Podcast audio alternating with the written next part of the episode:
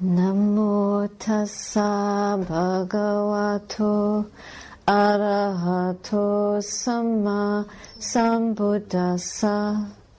Namo tassa bhagavato arahato samma sambuddhassa.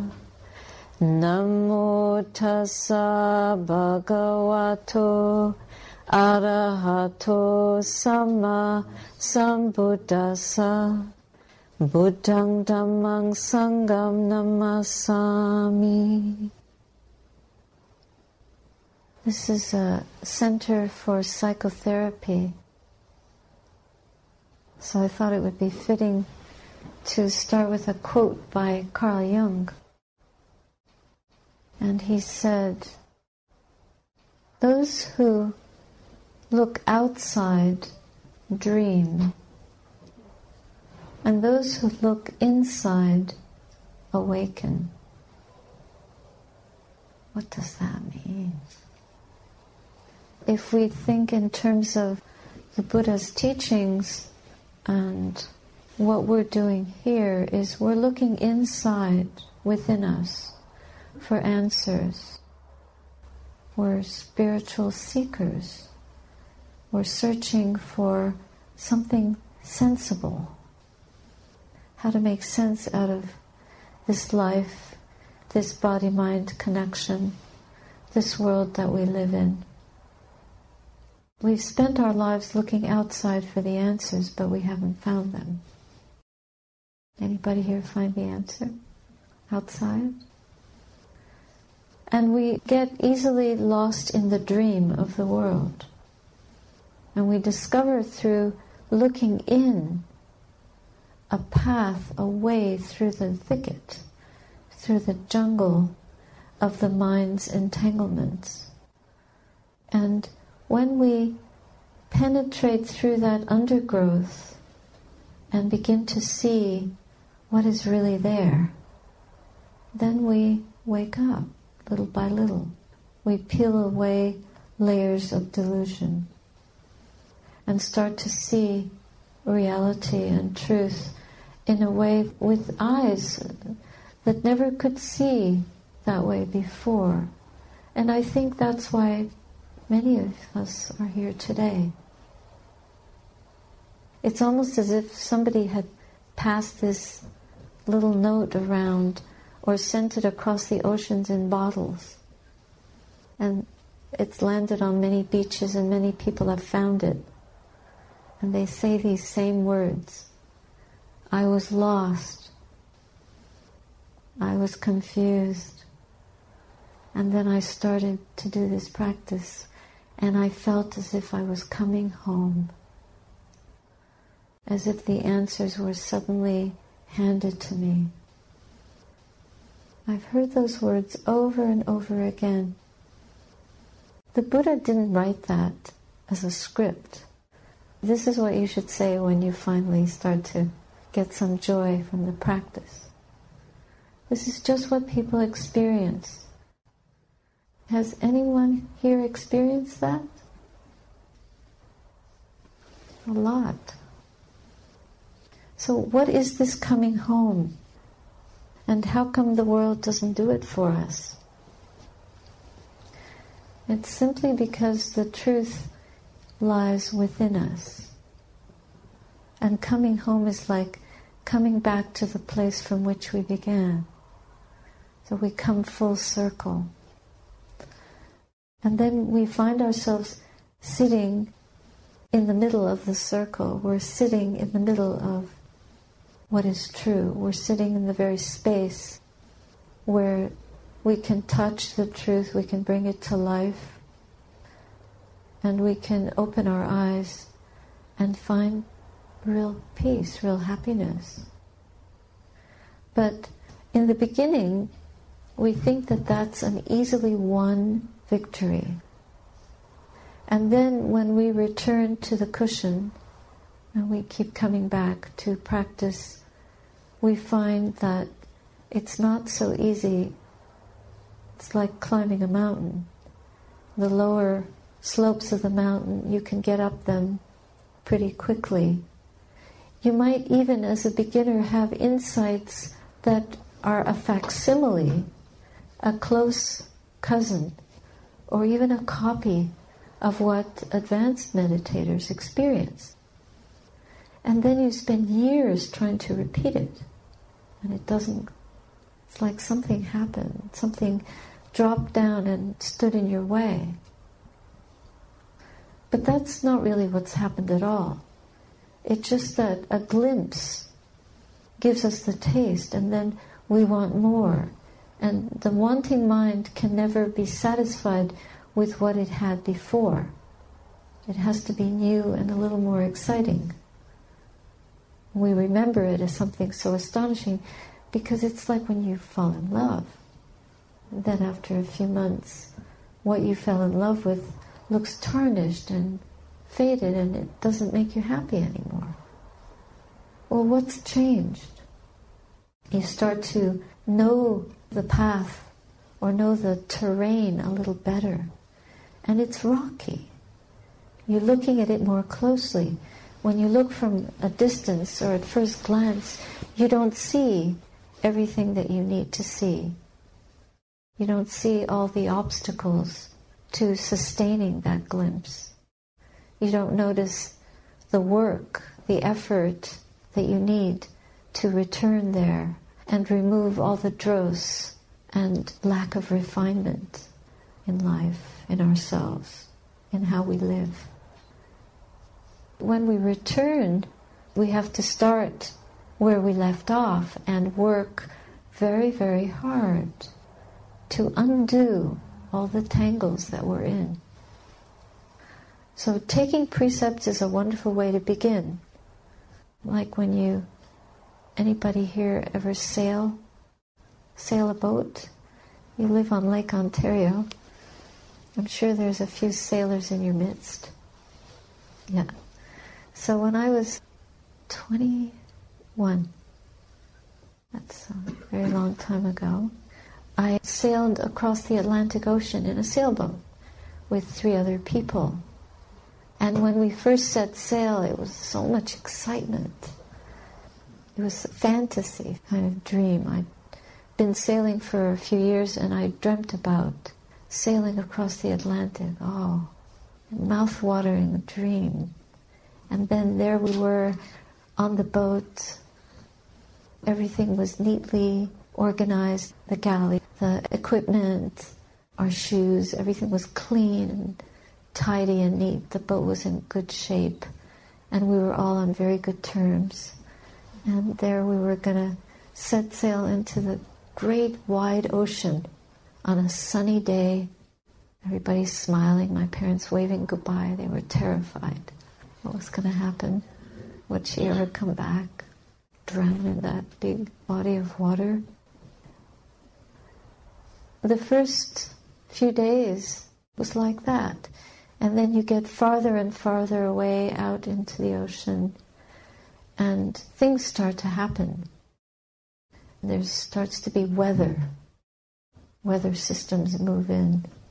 At one point, we were actually sailing, I think we started motoring at that point, to escape a hurricane because we were sailing out of Florida. Things got very precarious, and we found ourselves in very dangerous, very gigantic waves, and we were losing parts of the boat, like pieces of equipment were getting washed into the ocean. We couldn't recover them because we completely lost control of the ship. We were just at the mercy of the waves. We were all sick to our stomachs, couldn't eat. I had my face down in the glue at one point, just vomiting and thinking, I'm going to die right here. We're going to all die. We're going to sink it couldn't have been a more freaky, frightening experience. But when I actually articulated those words and realized the gravity of the predicament, I thought, I'm going to disappear into the ocean and it'll be like the blink of an eye. No one will even notice. This this little boat, which is our only place of rescue and safety, is just going to disappear with all of us in it. Of course, we didn't die because I'm still here. But it was such an earth shattering moment. It made me realize the fragility of life. And it made me appreciate being alive even though I was on my knees vomiting. Couldn't hold anything in. Couldn't even stand up without holding on. And we didn't know what would be next. It was a very frightening way of being alive, but even that much life was so precious, I certainly didn't want to lose it. And the thought of losing it and disappearing in the universe like the blink of an eye made me realize how insignificant I was, how tiny, how nothing, that my whole world was just nothing. My mind and the world that I carried in my mind was nothing. And I experienced a great sense of the vastness of everything and the insignificance of every life, every thought, every mind, every being in this whole universe. What are we? Just a blink. Even our life, never mind if you're on a boat or you're not on a boat. So it made me reconsider the meaning of it all very deeply. And then the boat gained its balance, the waves subdued a bit, the storm passed, or we got far enough away from it, it was going in a different direction. We were able to put our sails up. We were able to heat up some food and eat something and restore some normality and continue our voyage, eventually landing safely in Europe navigating by the stars. What a wonderful way to understand suddenly that there is something very profound about consciousness and awareness and our ability to endure and survive and touch something much greater than ourselves. And it's nowhere else but within us. It's not outside of us. It took a raging storm and a very dangerous predicament to intensely experience the fragile beauty of this life and to hold it and treasure it in a way I never had before. Not to take it for granted. And to set some goals for myself some standards for myself about how I wanted to live my life and how I wanted to direct it. it. Took me some time to implement those, but that was a very important time. I'm telling you this story to try to breathe a sense of urgency into our awareness of what we are and what we're doing on this planet. Our whole existence as human beings is becoming more and more precarious, generation by generation. I think that we had high hopes and high dreams. I think higher values in, in many ways. It seems like the world is more and more sold out, vacant. And people are searching desperately for values and sanctity, sanctuary. It is a very good time to wake up. It's as if there's a, a storm of danger around us. It may be really that we're at the precipice of a great awakening and the great potential for that. The more that we look outside for the answers, the more we realize that we won't find them that way. And many people have been searching outside for so long now that the world just looks and feels exhausting. And that's why there are so many books now about mindfulness and about meditation and about ways to find peace. Many different formulae being offered because people want that more than anything. Instead of looking at the danger and getting worked up into a lather, worked up into a frenzy or fear. See the danger and look inward for the sanctuary because it is within that we will wake up. We can't wake the world up, but we can awaken our minds. We can do that, each of us. And if each of us does that, then we create a wave of awakening in this world. Rather than waiting for the world to wake up and get a good government or something like that. Because then, you know, that'll last for four years and then something else will happen. For better or worse, it's temporary. Because the world is like that. The world has the nature to be full of greed, hatred, and deluded. That's basically the nature of the world. That's because the world runs on those foibles of the human mind and is not dedicated to, not inclining towards nibbana, enlightenment, the ultimate purification. It runs on ignorance and is fed by ignorance. And it is a dangerous place. But there is also something within this world which enables waking up, and that is suffering itself. The suffering of this world brings us to the desire for non suffering. And it is in the middle of the storm that we will find it. It is not where there is no suffering. I think that's what Jung meant when he said, Those who look outside dream, but those who look within wake up. So if you don't think you've been living in a dream, just look within and you'll realize where the truth is. And that's what we'll be doing this weekend. Just looking within and trying to clarify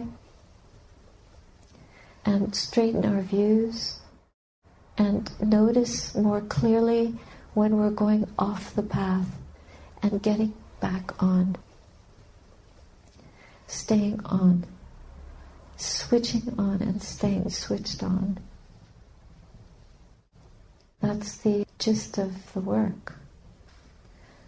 It takes incredible commitment and consistency once a week is not enough. Even six days a week is not enough. If you have time to eat every day, you have time to meditate every day. You have time to commit to finding that sanctuary and not being fooled anymore by what beautiful things you can find in the shopping malls or on the internet what beautiful experiences you can have by traveling to distant lands and having exciting adventures. Right here in your own heart is the greatest adventure of your heart, of your life, the greatest adventure possible. It's the inner pilgrimage. It's moving from our intellect to our intuitive understanding. No one else can do this for us. We have to do it ourselves. We can't be lazy. in this work. It doesn't happen that way. The cushion is step one, and then we have to get up and go back into the world and take what we learn on the cushion into our daily life and apply it there. You can't buy an app that will do it for you. That won't work. That's the one thing your phone will not give you. Yeah, in fact, your phone might die. So, how can we trust these things? Why do we trust something that's really trustworthy? It hasn't been manufactured by anyone else. It's not devised, it's not a device. It's intuitive understanding. It comes from the fabric of our own mind to be experienced here and now directly by the wise. It cannot be destroyed. To discover that truth, it's to know that truth beyond death. It's an unshakable, universal, everlasting truth that cannot be diminished or decreased or increased. It's changeless, sublime, unborn, uncreated, undying. And that's the illumination of the mind that we all can experience. So let us make haste in that direction.